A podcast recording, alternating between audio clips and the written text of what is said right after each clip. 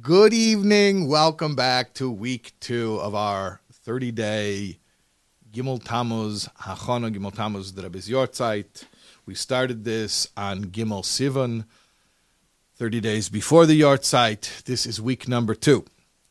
Um, before we begin, I want to mention that tonight's Shiur is L'schus L'rafua Shlema Shel Harav Hagon Reb Meisha ben Dvaira and Bashkacha Pratis, tonight's letter, is written to Harav Hagon Reb Moshe ben Dvaira.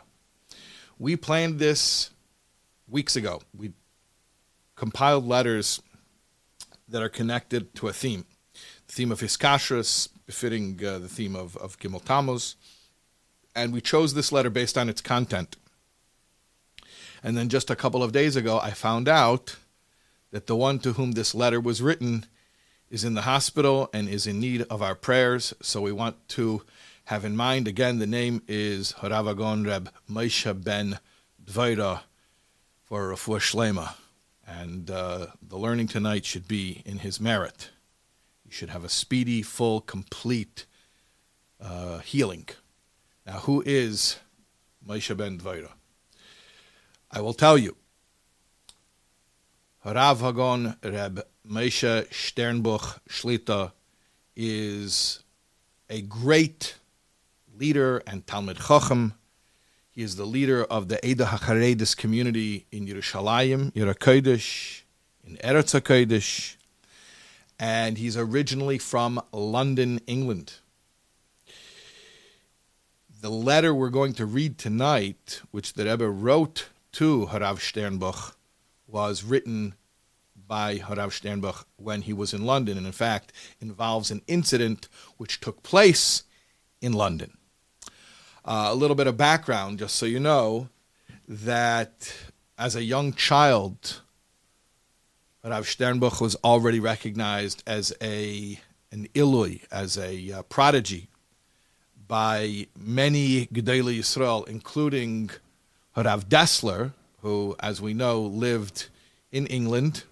And interestingly, during World War II, when the Nazis were bombing London, the Sternbuch family moved to a relatively safer location in the countryside.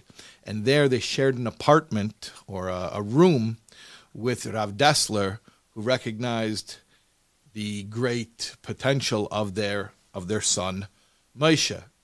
Uh, at one point during the war, there was such danger that Rabbi Sternbuch's mother, Dvaira, we mentioned her name, wanted to send him out of the country. There was a boat leaving England to go, I think, to Canada. And uh, she asked another one of the uh, Gdeli Yisrael who were in England at that time during the, the war era, uh, the uh, great Kalmer Bal Hamusser Reb Elia, Reb Elia Lopian. And uh, Mrs. Sternbuch asked Reb Elia, should they send young Meshele on the ship to escape with the other children? And he said he wanted to perform something known as a Goyrel Hagra. It's a form of asking for answers through a book opening a, a book random, randomly, but of course nothing is random. Everything is bashkacha pratis, and uh, finding an answer.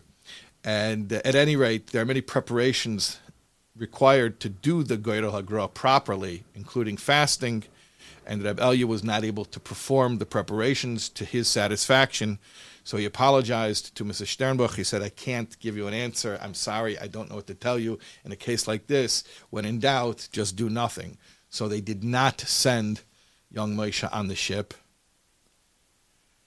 And unfortunately, for those who were on the ship, the ship sunk and many hundreds of children were lost at sea, tragically. So uh, that is how fate intervened to preserve the life of a young Rav Moshe Sternbuch. Later on, as he grew, he learned in yeshivas in Eretz Yisrael, and he was very close with the Brisker, with Reb Velvel Brisker, as well as with the Chazon Ish. And later on, he held rabbinic positions in various places. Interestingly, he spent a few years in the 80s in Johannesburg, South Africa. And uh, later he came back to Eretz Yisrael. He spent many years building a community for Yemenite Jewry and uh, sort of avoided the limelight when he could have uh, lived in Bnei Brak and he was sought out to be uh, to be a leader in in a Makam Torah and he chose he opted to uh, to lend his leadership skills to empowering a disenfranchised community and uh, he built a community in Rosh Ha'ayin for uh, Yemenite Jews. Uh, uh, of course, he, he, he ended up in Yerushalayim, and that's where he is now uh, as a leader of the Eda HaCharedis community. The Eda HaCharedis, of course, is a very old organization. It goes back well be- before the, the state of Israel. Um, it was originally founded by the, the chief rabbi of Jerusalem, Harav Yosef Chaim Sonnenfeld.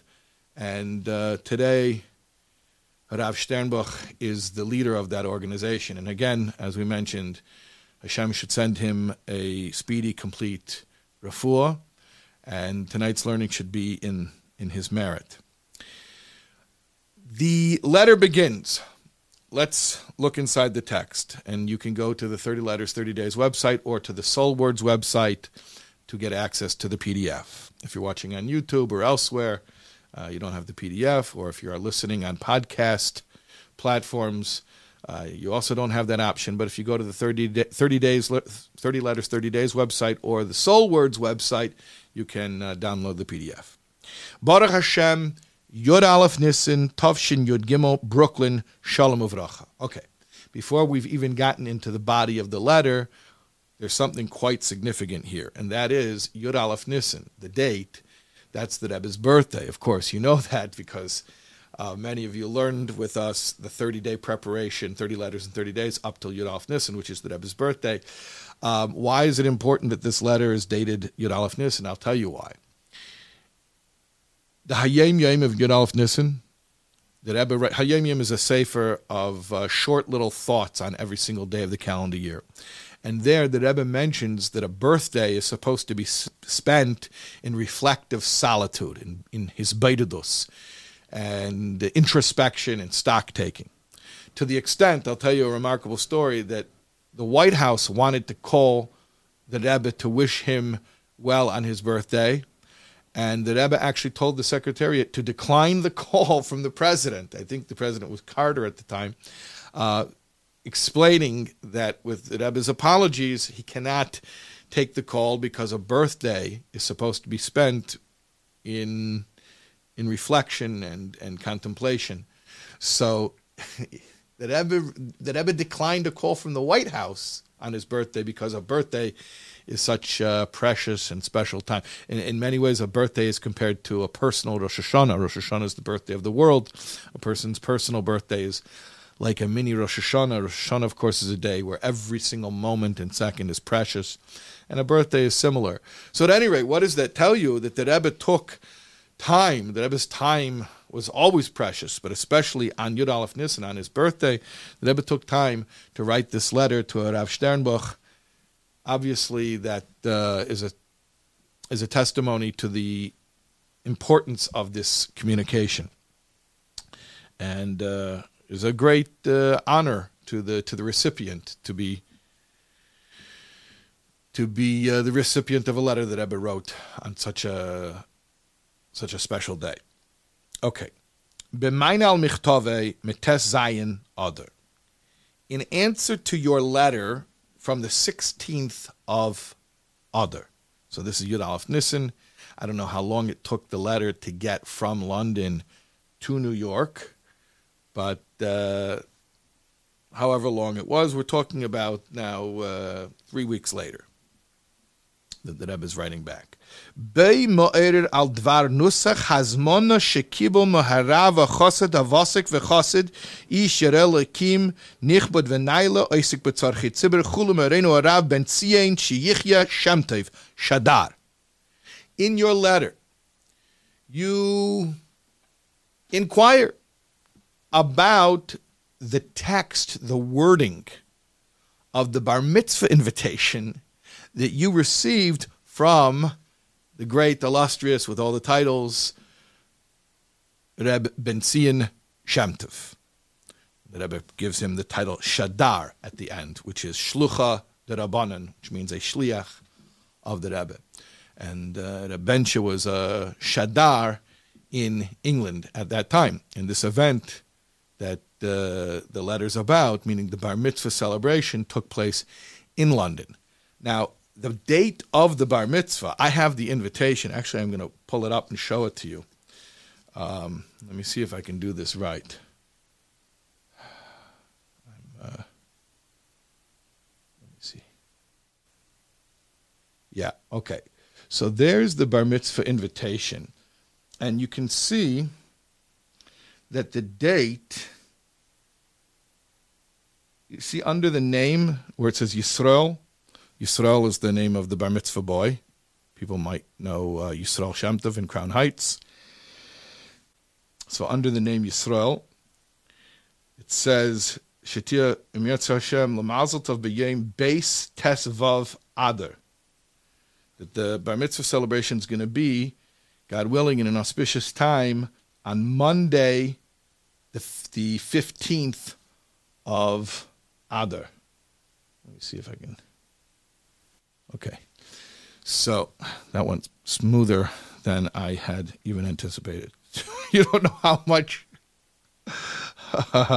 you don't know how much uh, Hollywood magic went into just pushing those buttons and making that uh, image go up. Um, so at any rate, what what what, what am I saying here? Rabben Shamtov made a bar mitzvah for his son Yisrael, one of his four sons. Um, and the bar mitzvah was on Tes Vav Adar. Rav Sternbuch wrote a letter to the Rebbe on Tes Zayin. So it means that Rav Sternbuch wrote the letter the day after the bar mitzvah. Now, presumably, he received the invitation well in advance of the bar mitzvah, but apparently he wrote the letter after the bar mitzvah. I don't know the background. I don't know exactly what happened. I'm assuming, I could be completely wrong, this is complete conjecture, that Rav Sternbuch maybe mentioned to Rabbenche his concern about the text. What's the concern? We didn't get into it yet. And perhaps Rabbenche told him, no, if you have questions, ask the Rebbe. Um, that's just my, my fan theory. But at any rate, what we do know is Rav Sternbuch's letter to the Rebbe is dated the day after the bar mitzvah took place. Okay. So the Rebbe says, I got your letter where you're asking about the text of the invitation that the Shem sent out about their son Yisrael's bar mitzvah. Asher Hanal, that the aforementioned person, meaning Rebbenche, Misborech Shebenoy was blessing or expressing prayerful wishes that his son, the bar mitzvah boy, should be Yirei Shemayim, Vechosid, Velamden, God fearing, pious, and studious, scholarly. Kifi kavanasi uritzeini. Those are the operative words here. In accordance with my intention and my desire, meaning mine, meaning the Rebbe. The Rebbe is speaking about himself, un- uncharacteristically, by the way. The Rebbe would use the first person very sparingly. So this is an instance where the Rebbe uses the first person. Okay. Let's take a look at the, the invitation again. I'm just going to pull that up again. Um, okay, you see here. So under on the bottom part, like under the English, you see the English line where it gives the address 69 Lordship Road, London. So it says nivakish. We are requesting es krevenu mudenu lovai that our friends and relatives, our relatives and friends, should come lishtatif b'simchaseinu to participate in our joyous occasion, ulevarech and to bless as habar mitzvah, the bar mitzvah boy, shiyah that he should be yirei shamayim chosid v'lamdin, God fearing and pious and scholarly. Kifi kavonas v'rotzin hakodesh shel kved kedushas admor shlita, according to the kavana, the intention, and the rotzin, the desire. The actually it says hakodesh, the holy intention and desire of the Rebbe. Those are the words that Rav Sternbuch is uncomfortable with. Kefi kavonas rotzain hakadosh shall kaved kedusas admor shlita. Okay, so the Rebbe writes exactly those words, except the Rebbe changes it to be in first person. Kavanasi ritzaini, my kavana and my rotzain. Ubemele hukshalat. So he's asking, meaning the letter writer, Rav Sternbuch, is asking. It's troubling him. Mahu hatoichin. What is the meaning? Lekasher ichul lev Yehudi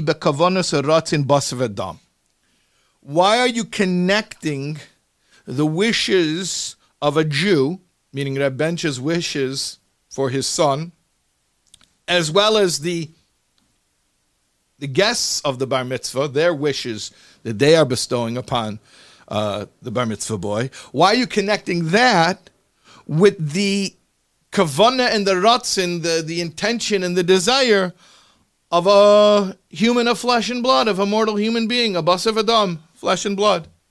Meaning to say, I'll fill it in. I mean, what it doesn't say you could invite people to come to the bar mitzvah. I mean, this this is the this is the what do you call it? Uh, the proposed, suggested alternative. You can invite people to come to your your son's bar mitzvah and to bless your son. Um, but say and to be, well, you, you can say Hashem according to the will of Hashem or something, you know, words to that effect, whatever. Why are you saying in accordance with the kavana and the ratzain of a human being? Just seems like a little bit much that you're giving all of this weight to a person's understanding of the blessings.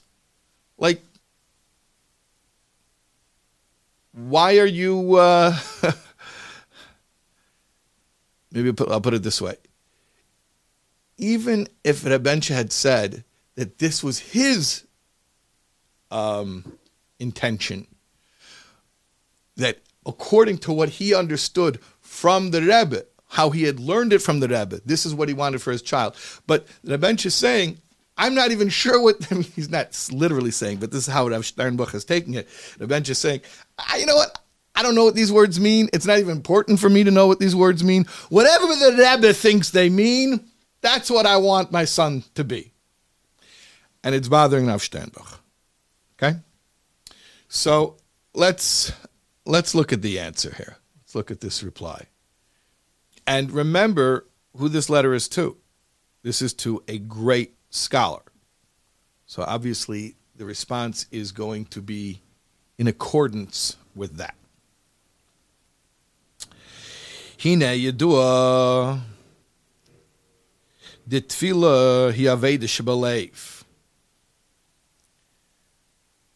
It is known that prayer is the service of the heart. Like our sages say, Tainus Beis Omid Aleph, the very beginning of Gemara Tainus. What do they say over there? They say, Ula Lavavichem, which are words from Chumash from uh, Sefer Dvarim, you should serve Hashem with all of your heart, or hearts plural.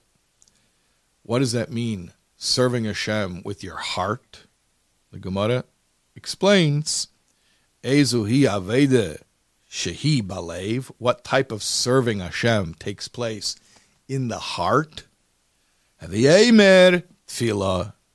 You should say, meaning the correct answer is davening, prayer. So prayer is called Aveda Shibalev. Okay. Bedibur. Interestingly, although it's called Aveda Shibalev, service from the heart or in the heart, it also needs to be articulated orally. You actually have to physically pronounce the words. That, of course, is something that's spoken about at length in Tanya Perek Lamed Ches. I always look at my Tanya map when it comes up. Yeah, there you see those those chapters over there that are talking about uh, kavana, the intention, being like the uh, soul of a mitzvah, and the physicality, the performance of it is like the body. So in the case of tefillah, where there's not a physical action, but the oral articulation, actually vibrating air on your five compartments of speech, that's the action part of it. So it has to be articulated orally. And by the way, it's not just in Tanya Perek Lamed Ches, it's also a halacha. It's brought in Shulchan Aruch, in, uh, in Chaim, Simon in uh, Sif Base. It speaks there that tefillah has to be pronounced. You actually have to say it with your mouth, even though it is a service of the heart. Okay.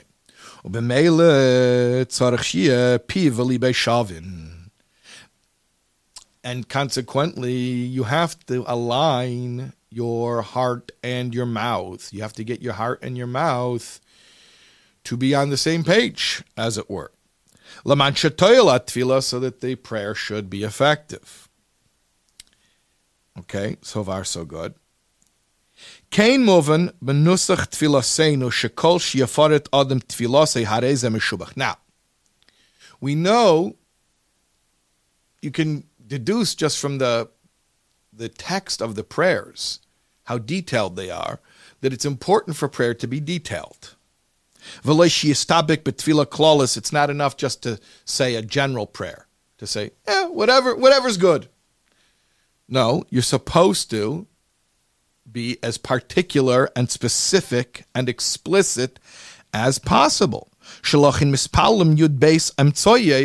That's why we have the 12 blessings in between in the Shemin Esrei, the 18 blessings of the Amidah of the standing prayer. You have three blessings in the beginning, three at the end, the openers and the closers, but then you have the 12 in the middle, which are each one addressing very specific needs, material and spiritual needs and we don't use a general or vague catch-all request. V'gam bebroches elu gufa. And if you look even more closely, even in the blessings themselves, forget about the fact that each blessing is different and articulates a different request than every other blessing. But look within the blessings themselves. Kama pratim you can break it down even further that within a theme, each blessing has its own theme, but then it gets into particulars of that theme. So we see here the idea that tefillah is supposed to be specific. By the way, Bashkacha Pratis, uh, we just started the Rambam Mishnah Torah over again on Lag Boimer. And uh, so we just finished Sefer Hamada. Uh, was it yesterday or two days ago? I can't remember. But uh, I can tell you that, yes, yeah, it must have been yesterday because, yeah, no, was it yesterday? We finished the halachas, we know we finished, we got into Sefer Zmanim, that's right. And we finished Krishma. Krishma is the first uh, dinim in Zmanim. And then we started tefillah. So yesterday, yeah, punkt. Yesterday we started Hilchas Tefillah. Just the the beginning, we just got started. But in Perek Aleph, of Hilchas Tefillah, which was yesterday's Rambam, Ashkacha Pratis, in uh, Halachas Base and Gimel and Dalit over there, it says a little bit of the history, and it says that really the mitzvah of prayer is that everyone is supposed to just be as articulate as they can be, and that for various reasons that no longer was possible, and people were not capable of being as articulate and specific as they were supposed to be. So the Anshe Knesset Agdela put together Ezra, who brought the Jews back from uh, Bavel to Eretz Yisrael. He composed a a specific uh, prayer rite, a, a text. But just yesterday's Rambam talks about this idea that really prayer is supposed to be a person if we only could do this, uh, a person expressing himself as specifically and as articulately as possible. So the Rebbe says here, you see from the Nusach HaTfilah that being specific is important. It's important. And it has to be piv v'libay shavin. It's not just enough to have those feelings, you have to actually say it. It's not enough that you have some vague sense of it in your heart, even though prayer is primarily Avedish Belev. You have to be able to find the right words to express those those feelings. It's interesting. Usually we speak about it the other way around. The problem is that you know good words, you got a lot of pretty words, but who says your heart is aligned with those words? But it works the other way around as well. I mean, you have to you're, you're obligated to make it work both directions. Sometimes you have the feelings, but you're not really sure what words to say. And prayer is supposed to be an articulation of very specific feelings um, with the right with the right words for those feelings. Okay, so let's continue here. Um, Therefore, somebody who doesn't feel that he's capable of articulating himself adequately, he's not able to properly bring out what he needs to bring out. For whatever reason that it might be, it doesn't matter why it is, just that's the fact.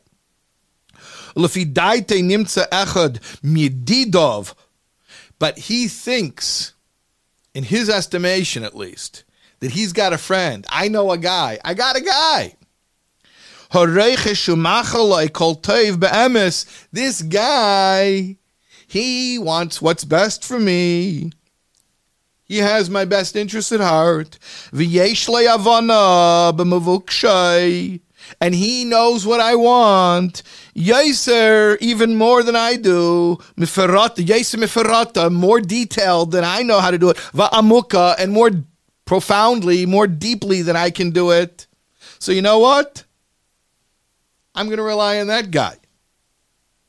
Harehu menaseich tfilosei v'kashosei shmispalel shitismali bekashosei kefi kvonos rotzim pleni. What he says is, I am hereby formulating that my prayer should be whatever my good friend, my dear friend, has for me. However, he's davening for me, that's my prayer. so it's it's it's interesting. There's no nusach from from the Anshe Knesset Gdela how to bless a bar mitzvah. Rather, it's very interesting, but we have written, it's been preserved, the bar mitzvah blessing that Harav Dessler gave to Harav Sternbuch in London when Harav Sternbuch himself was a bar mitzvah boy. So obviously, there's a there's a concept of somebody, a Talmud Chacham, who understands things properly, giving a bracha to a bar mitzvah boy, knowing how to how to set up a bracha the right way. So the Rebbe is saying to Rav Sternbuch, listen, Rebbe wanted the best for his son. He knew he couldn't articulate it adequately. So he passed it over to me. He felt I could articulate it better than he could. You know, as we say, there's an expression for that. What he said. right? What's my answer? What he said. For the Yankees fans, I know there's uh, Yankees fans out there. Um, you ever heard about the antitrust hearing in Congress in the summer of 1958?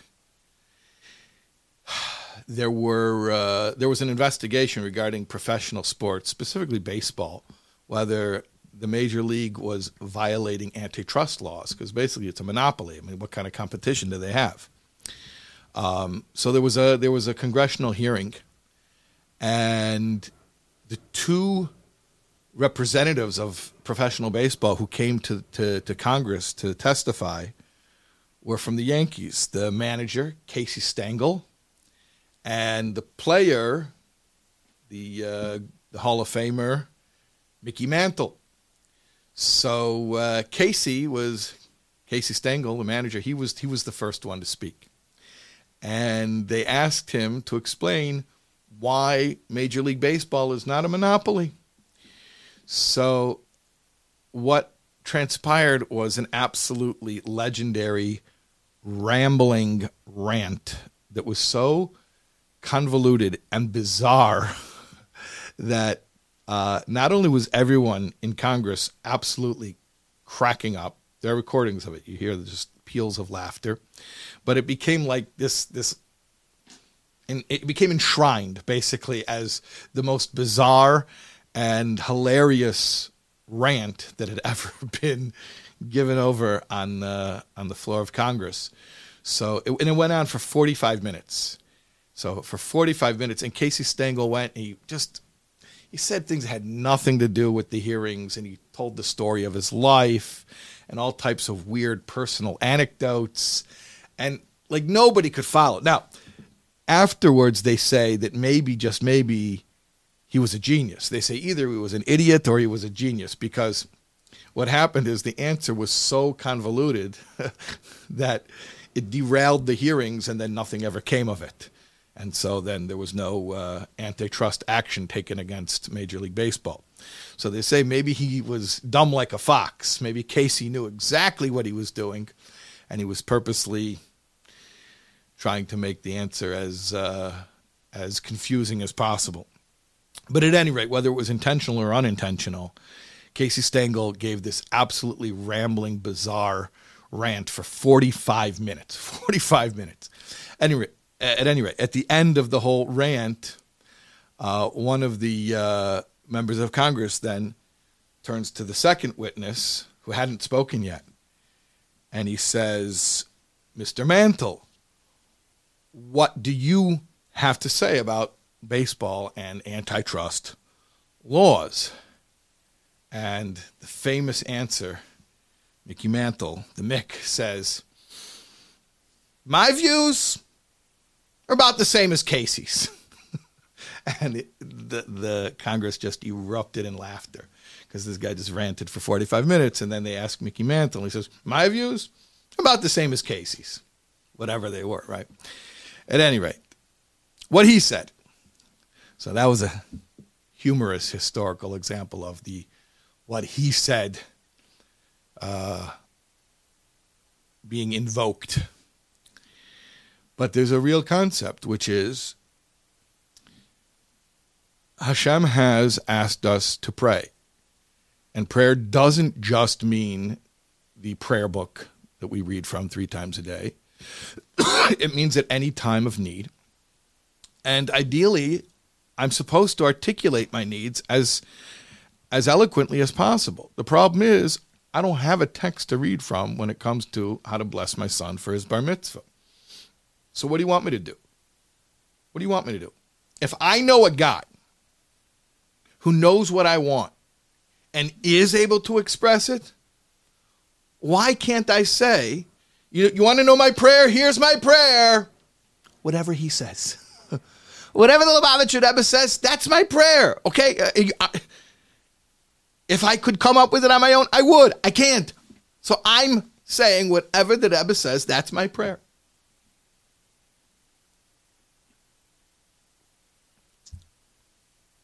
So that's uh,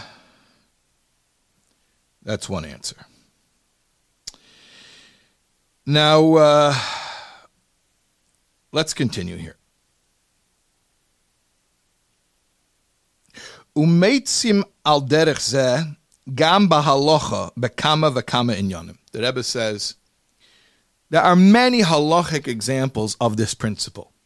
The Rebbe uses tefillah as the primary example, but the Rebbe says we find many, many examples in halacha of this principle. Umehem, and among them, beheter iska, a uh, an investment loan. A iska is a very complicated procedure, which many people erroneously describe as a mechanism to allow one to loan with interest. God forbid that's not correct. You're not allowed to loan to a fellow Jew with interest. It's a mechanism that turns part of a loan into an investment. And based on the way that rabbinic law regards the difference between a deposit and a loan, it becomes possible for the recipient of the funds to pay back to the provider of the funds more money than was initially provided. But it's not interest. It's, uh, it's, it's a dividend on, a, on, a, on an investment. It's called a heter iska. And as I said, it's very complex. And it's important that it be done properly. Otherwise, God forbid, it is loaning with interest, which is patently forbidden. Now, part of the point that I was about to make is precisely about how complex the Heter Iska is. And it has to be documented, it has to be written. You can't just say, oh, yeah, we did a Heter Iska. It has to be documented. And the documentation is what gives it its, its authority, makes it permissible. Iska. In a heteriska, what do you write? Ketikun chazal. That this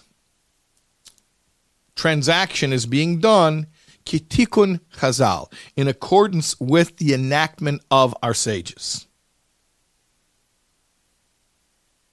The case of Zafilu Amaretz, and even an ignoramus who has no idea what that means, writes kitikun chazal umoil al din and it helps.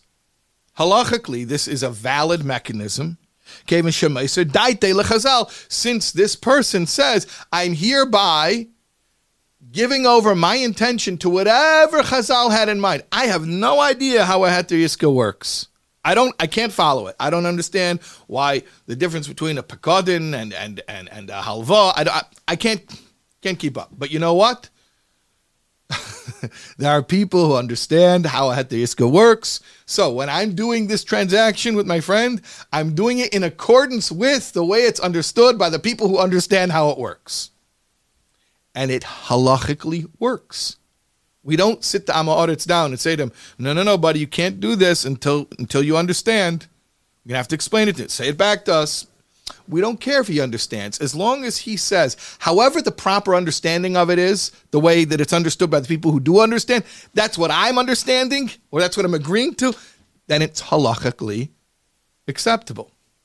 So the Rebbe says that's a perfect example. In halacha, where it is completely valid, it holds weight, even in the most technical sense, for one person to say that my intention is whatever the intention of another person is. And that's what Abencha did. He said, I don't want to mess it up. I don't want to say my understanding of the brachas for bar mitzvah boy. I want it to be the Rebbe's intention. That's that's what I'm comfortable with. Okay. Let's continue here.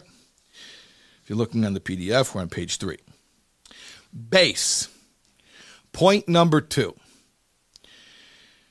And uh, it doesn't say Aleph, but I believe we're to understand that everything we read until now was Aleph, was point number one. Base, point number two. Asher she'umen gadol hu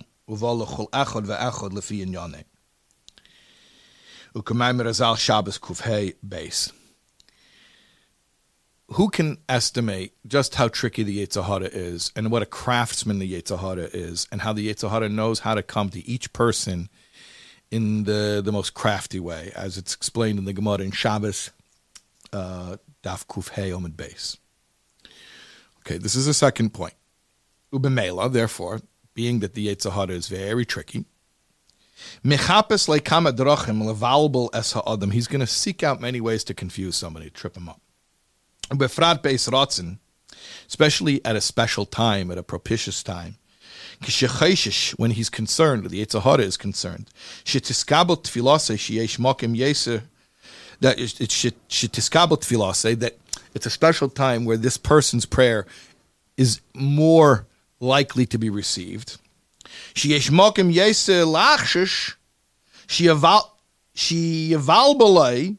so there's more of a concern on our part that the Yetzer Hara is going to come and disrupt the Oreveza and try to mix in an ulterior motive into the person's request and prayer. Okay? In other words, the Yetzer Hara is always doing his job. He's always working hard to mess us up. You know, when uh, Rav Naftali Meropshitz was a little boy, he was misbehaving and his father said to him, Why are you uh, misbehaving? He says, I can't help it. My Yetzer Hara doesn't leave me alone. So his father said, Ah, you should talk, you should learn from your Yetzer Hara. He's always doing his job. He never stops. He's always working. So too you. You got to always work. Never stop working. And the little boy says, Tati ain't a mushal demil and imshal. It's not a, an apt comparison. He says, Why not? he says, because the Yetzer Hara doesn't have a Yetzer Hara to try to get him not to do his job.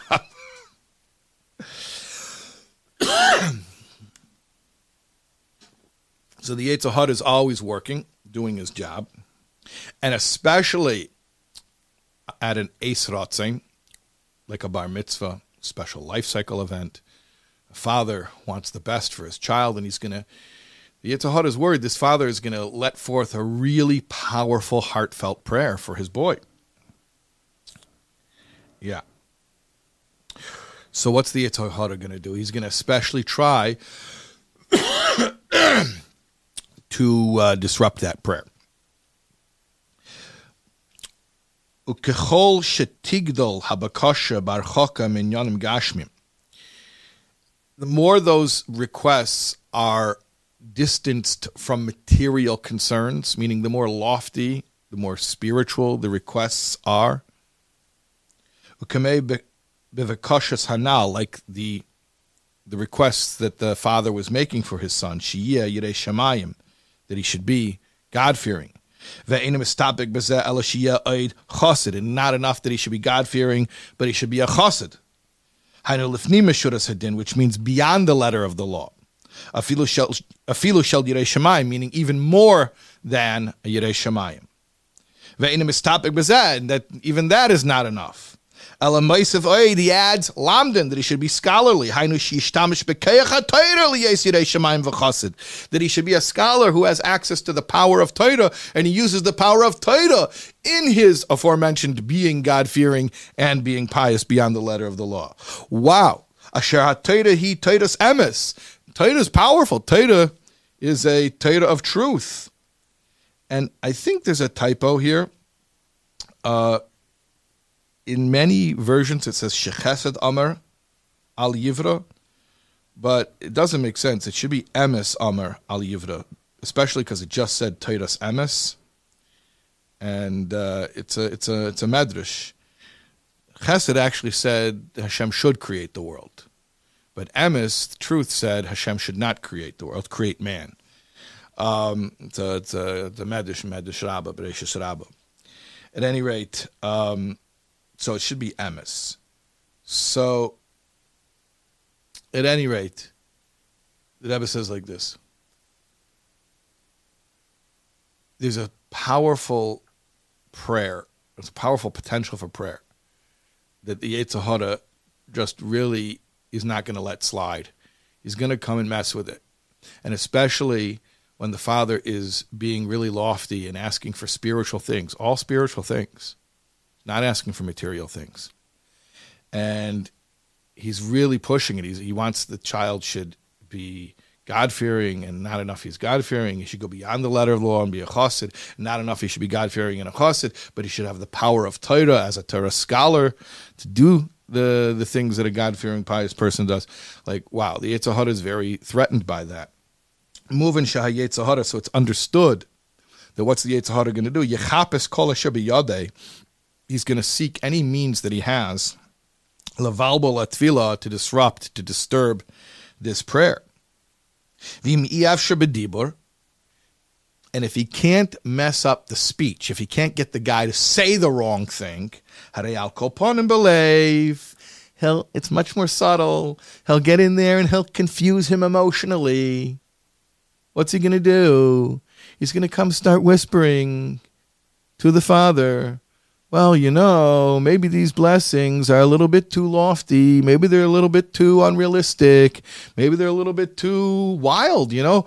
Maybe you should bless your child that he should be comfortable, he should make a good living, that he should be successful materially. What about a little bit of that? You know, he doesn't have to be so extreme in the spiritual stuff.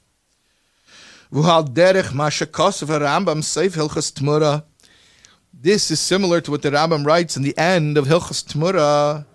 Yor the Torah l'seif daita shel adam miktas yitzay hara chulu. Torah understands a person's psychology, even the warped psychology of his own evil inclination. Talks about in Tmura that a person, uh, means to switch. That he want he makes he dedicates an animal as a sacrifice, and then he's like, oh no no no not that one. I want to switch it.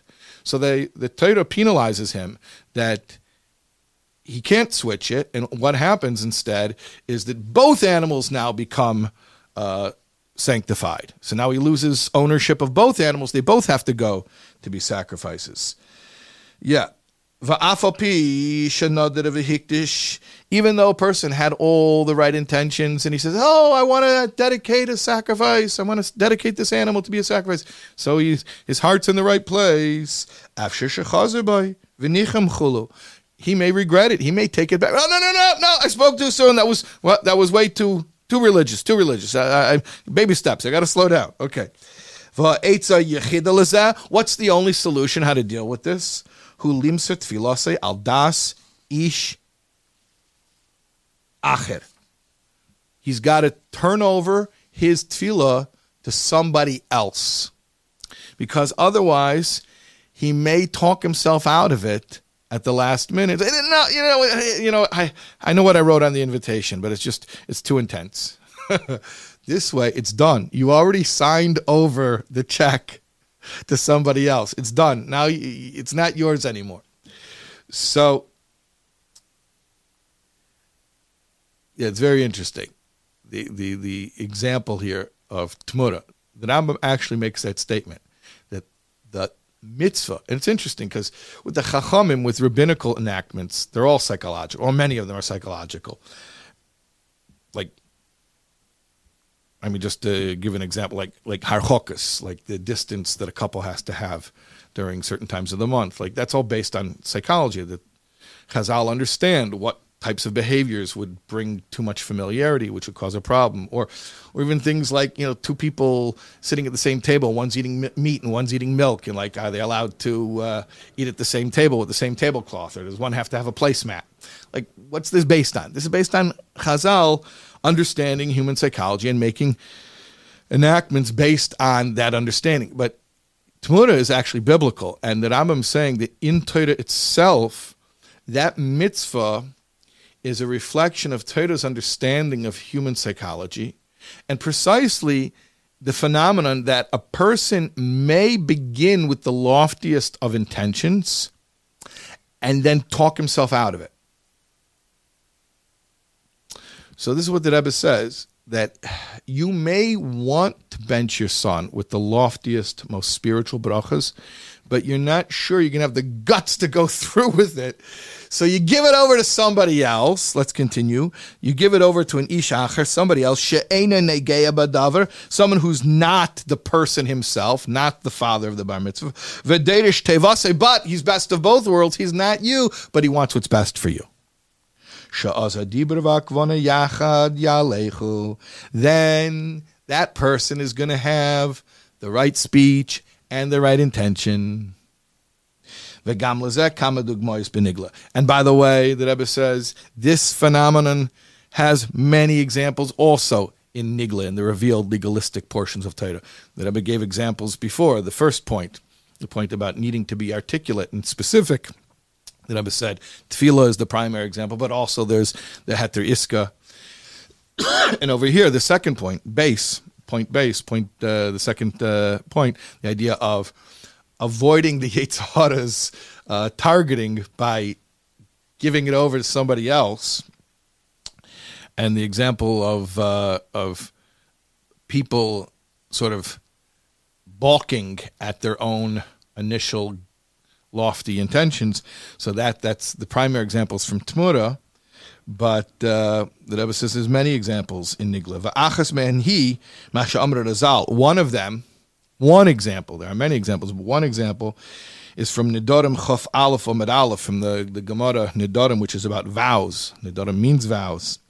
Amar Lahem, they say, or rather, he said to them,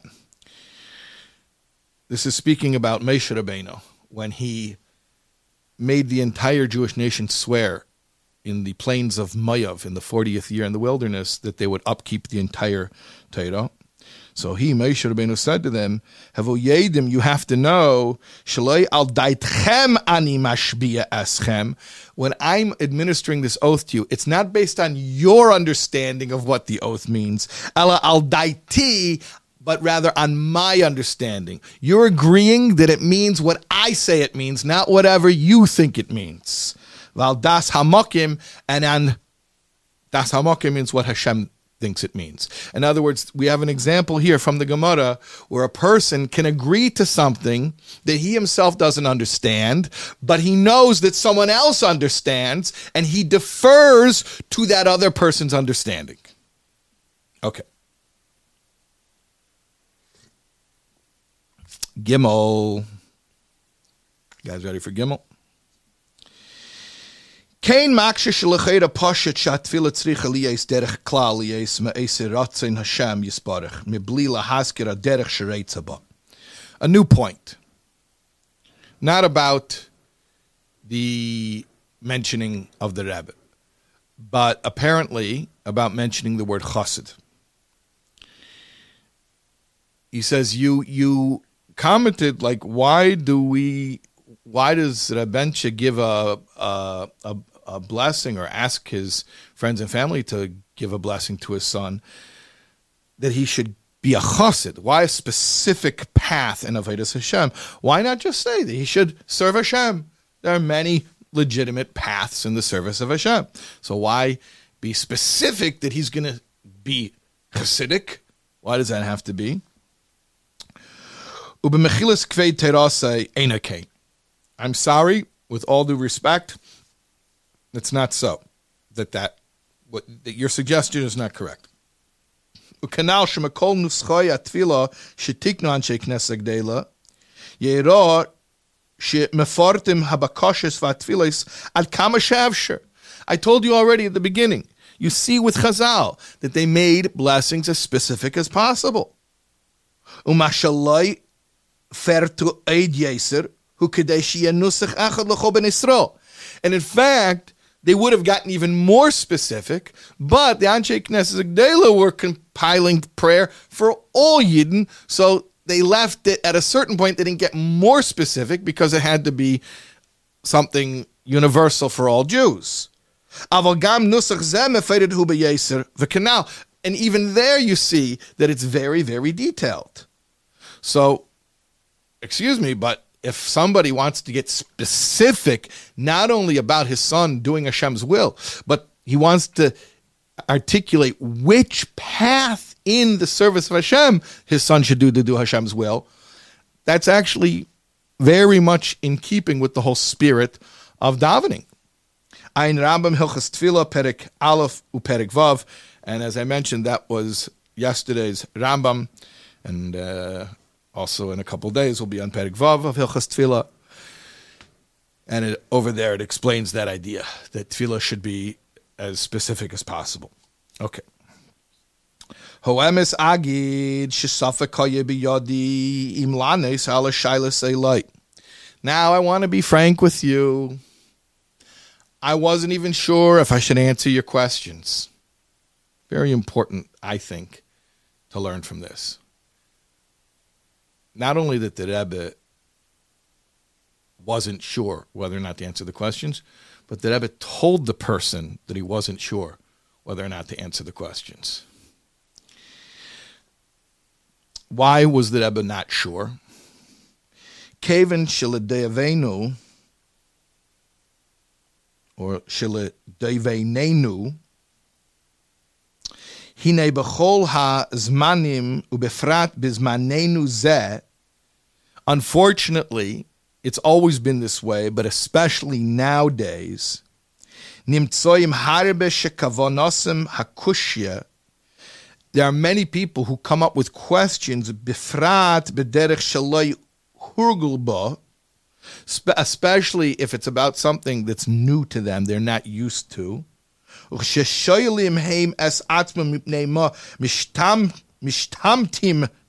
When they ask themselves, why are they slipping out of it? They see something. Mm, that's new.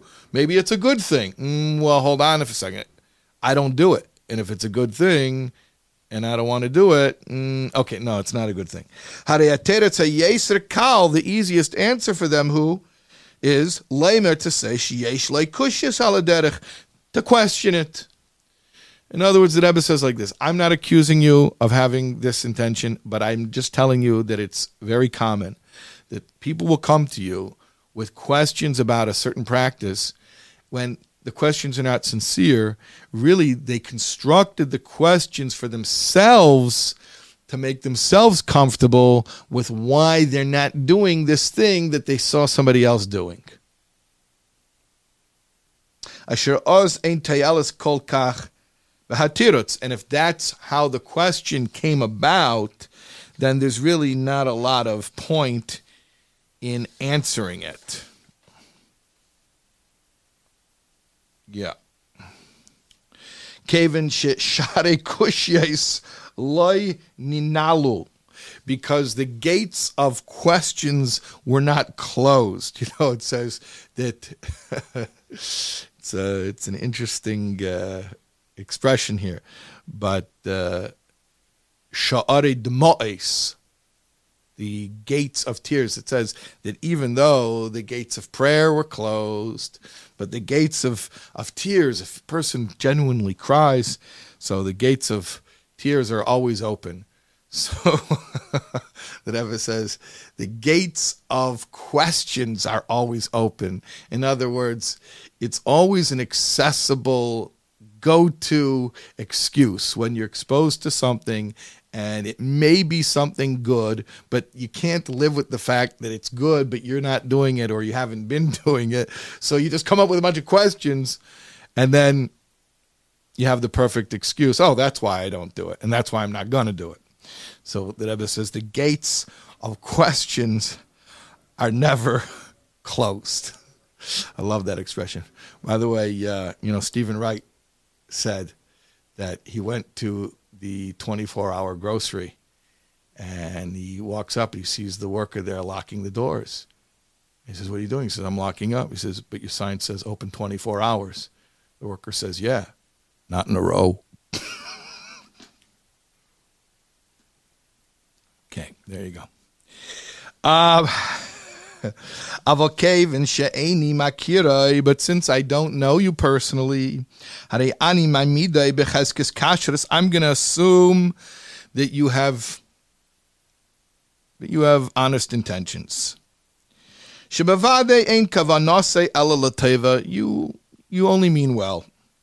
You're asking for real. You're not trying to just wriggle out of your own obligation.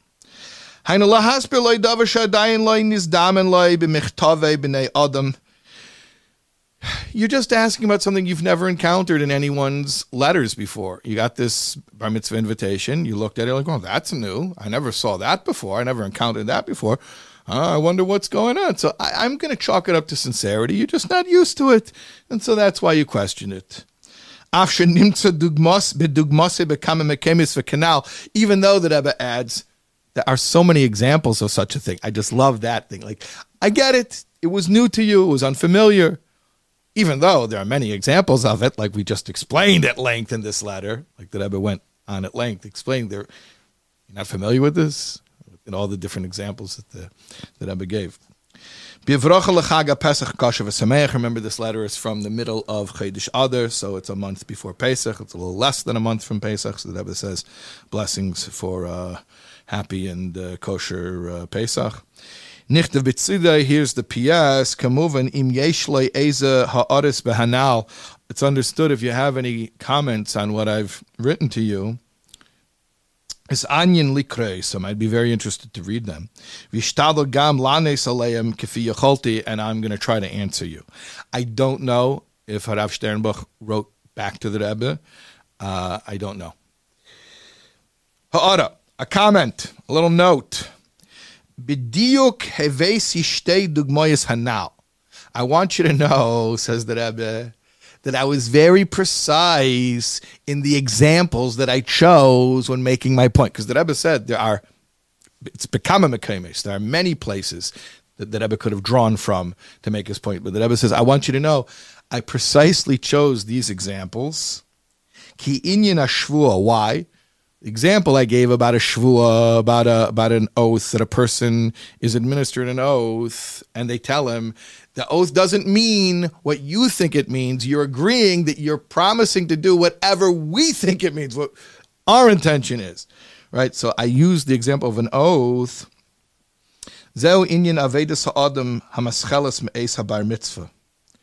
Because really, what's an oath?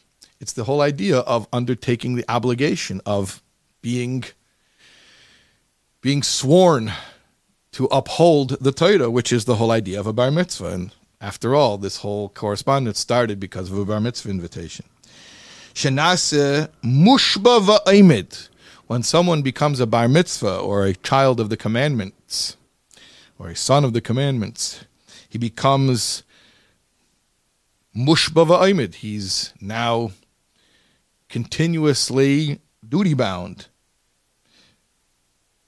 Mehar Sinai, or rather, it it falls upon him the duty now to uphold that which he was continuously duty bound to do from the collective oath at Har Sinai. But until he's 13, he's not accountable for that. But the the the obligation originates with the uh, with the oath at Har Sinai, at uh, the revelation at Sinai. Uh, and then there was something else. Yeah, and then the the kavana. Oh, the the purpose of this. So the bar mitzvah is now personally obligated to live up to that which the Jewish people swore to uphold at Har Sinai. And the purpose of the Jewish people upholding the Torah is what? The purpose of the Jewish people upholding the Torah is what? Ribis beheter iska. To compound interest in a permissible manner of the mechanism of an investment. Really? What does that mean? He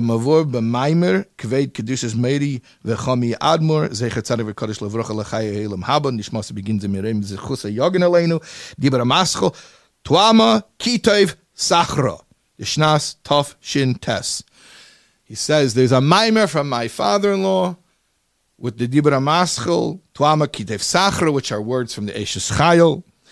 It's a mimer from Tafshin from Tafsh, from Tafshin Tess from from fifty 709, 1949. And over there, the Frierdiker Rebbe, the Rebbe's father-in-law, explains that the entire purpose of the soul coming to the world is to accrue interest, that Hashem is the investor, and he gives koichais, he gives powers to the soul. It's not a loan, it's a deposit, it's an investment.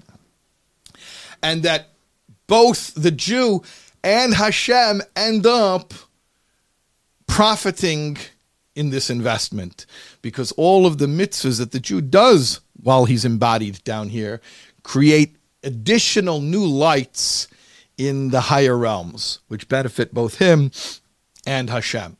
So the Rebbe says, I chose those examples, an oath and the uh, the, the the the mechanism for loaning, not loaning, but investing, uh, because that really is what a bar mitzvah is all about. It's about a Jew becoming an adult and being duty bound to uphold the oath of the Jewish people. And the purpose of that oath is to come down into the world to do mitzvahs in a body, which end up creating new lights, creating a profit based on the investment of energies that Hashem put into that individual Jew. Michtavi klali lechaga pesach habalin. I also included here a copy of my michtav klali that Rebbe used to write a number of times a year, a general letter, a pastoral letter, which was addressed to all Jewish people. So it's coming up close to Pesach already. There was already a michtav klali that Rebbe says I'm including that along with my personal letter to you.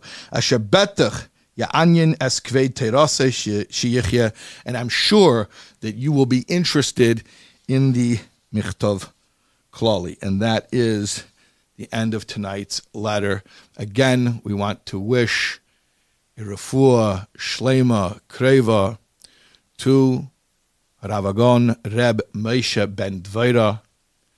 And uh, this should be in his schus. And uh, Hashem. We will continue with our study of Igros next week for uh, letter three in our series. Thank you so much. Thanks, Deborah. Good night.